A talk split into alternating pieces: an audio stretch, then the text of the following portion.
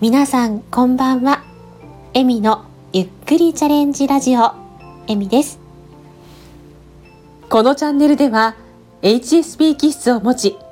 生きていくことが下手でかなり心配性のエミが、いつかは誰かの癒しにつながるような作品を作っていきたいという夢に向かって雑談や朗読、歌など自分の声を使った表現にゆっくりとチャレンジしています。いろいろ不慣れですが何卒ご容赦ください。改めまして、こんばんは、エミです。えー、6月18日土曜日現在時刻は、えー、22時40分です。今日はハキハキとしたお姉さんのイメージで、えー、冒頭挨拶をしてみました。いかがでしたでしょうか？ちゃんとできたかな？噛んだかな？今日は皆さんいかがお過ごしでしたか？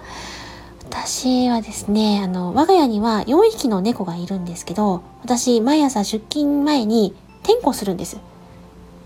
いる？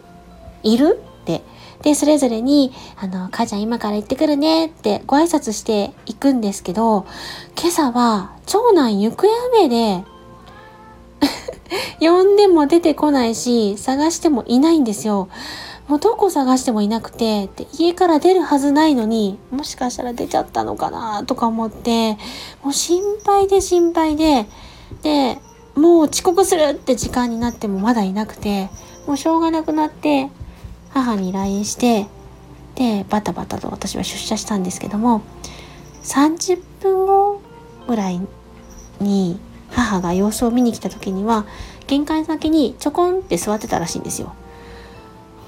もうね、なかなか確認が取れないと不安で不安でたまらなくなってしまうっていうところがあります。皆さんはどうですか？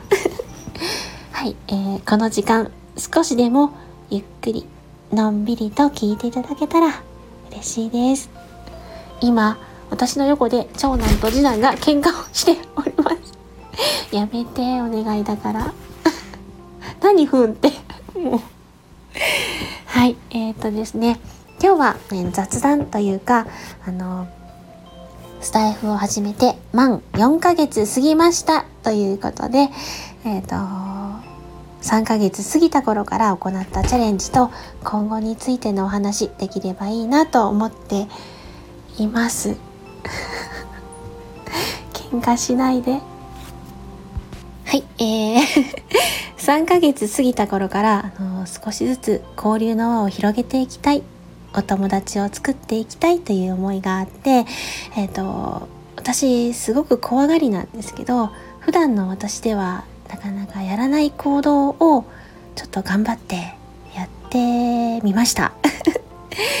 以前ですね、あの、2対6対2だっけのお話を聞いて、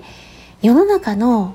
2割の人はもうどんな理由があろうがなかろうが嫌ってくると。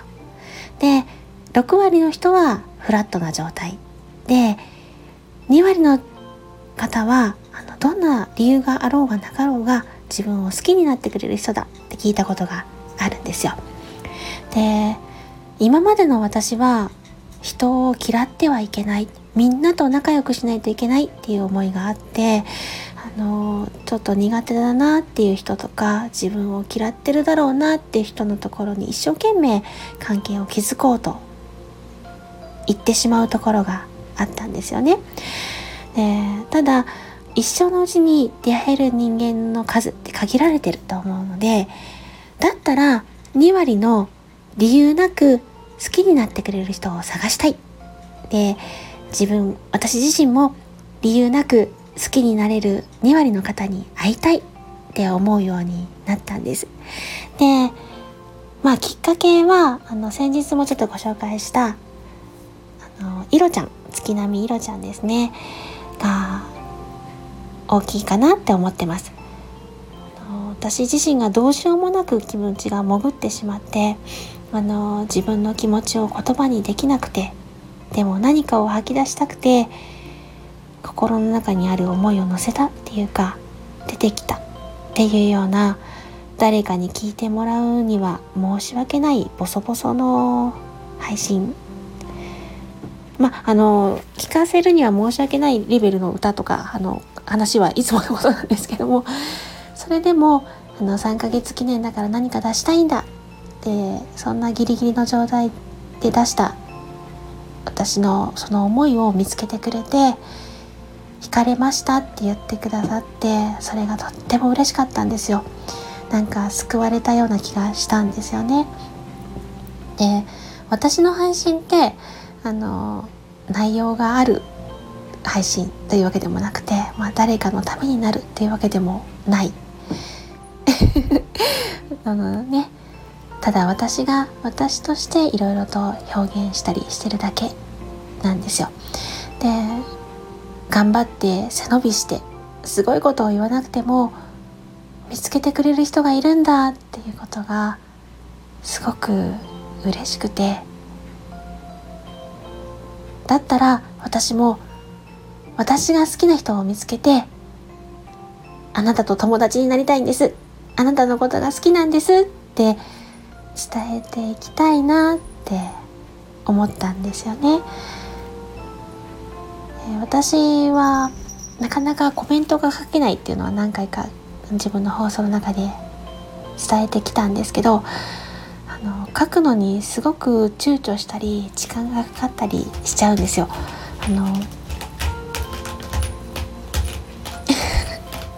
うちの子がガリガリしてるのが聞こえるかもしれない。あのすいません、と、コメントよりもですねむしろレターの方が安心したりします。対1の方が安心だったりするんですよねあのコメントってたくさんの方がやっぱり見るところなのであのこの表現ではもしかしたらあのどなたか不快になる方がいらっしゃるんじゃないかとかあのちゃんと伝わるんだろうかとかいろいろと考えてしまうところがあってなかなか書けないでいたりします。でとはいえそのレターもスタイフのレターって送った内容わからないじゃないですか。なので一旦携帯のメモとかに書いておかしなこと書いてないかなとか失礼になってないかなとかちゃんと伝わるかななんて思ってすごく やっぱり時間かかるんですけどあの本当に伝えるのが下手なんですよ。でそれだけチェックして「えい!」って送った後に「ああ!」って思ったりするぐらい なんですけどね。で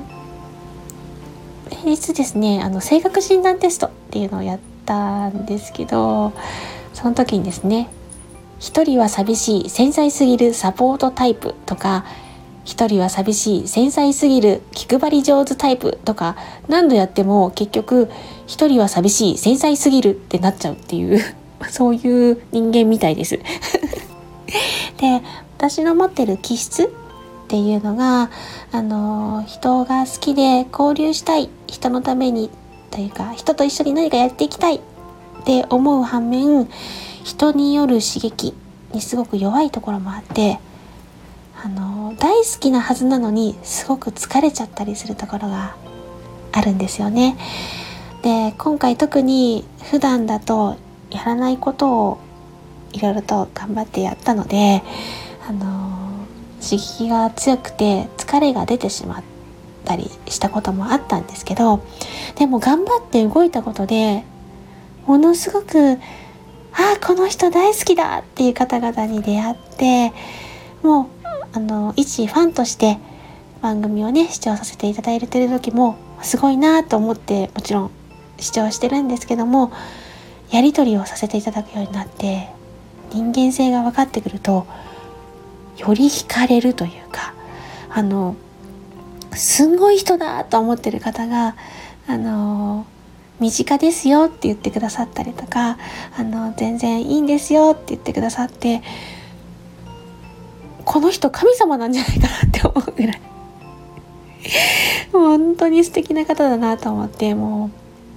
うなんだろうな人として惚れるっていう方がたくさんいらっしゃってですねあの本当ドキドキの毎日を送らせていただいてるんですけどまだまだスタイフには素敵な方々がたくさんいらっしゃって私もねまだそんなにたくさんの方の配信聞きに行けてるわけではないので少しずつあの素敵な方と出会っていきたいななんて思っています。とはいえですね私あの最下層配信者なのでああ素敵だと思っても声をかけるまでにね時間がやっぱりちょっとかかったりとか何て言ったらいいんだろうとか私なんかがお声かけしていいのだろうかとかですねすごく悩んでしまったりするのでまあ少しずつゆっくりとやっていきたいなと思っていたりします。まあ、あのね満4ヶ月ということでちょっと真面目にご挨拶してみますね。いつも聞いていただいている方また本日初めてお聞きいただきました方まだまだ不慣れで自己満足なところが多い配信ですがゆっくりチャレンジしてまいりたいと考えておりますので今後ともよろしくお願いいたしますなお こんな私ですが構ってあげてもいいよっていう方はお友達になっていただけたら嬉しいです。すいません。ちょっといろいろやってみました。はい、えー、最後まで聞いていただきありがとうございました。この放送が少しでも皆さんの笑顔につながればとてもとても嬉しいです。よろしければまた聞きにいらしてくださいね。では。またね。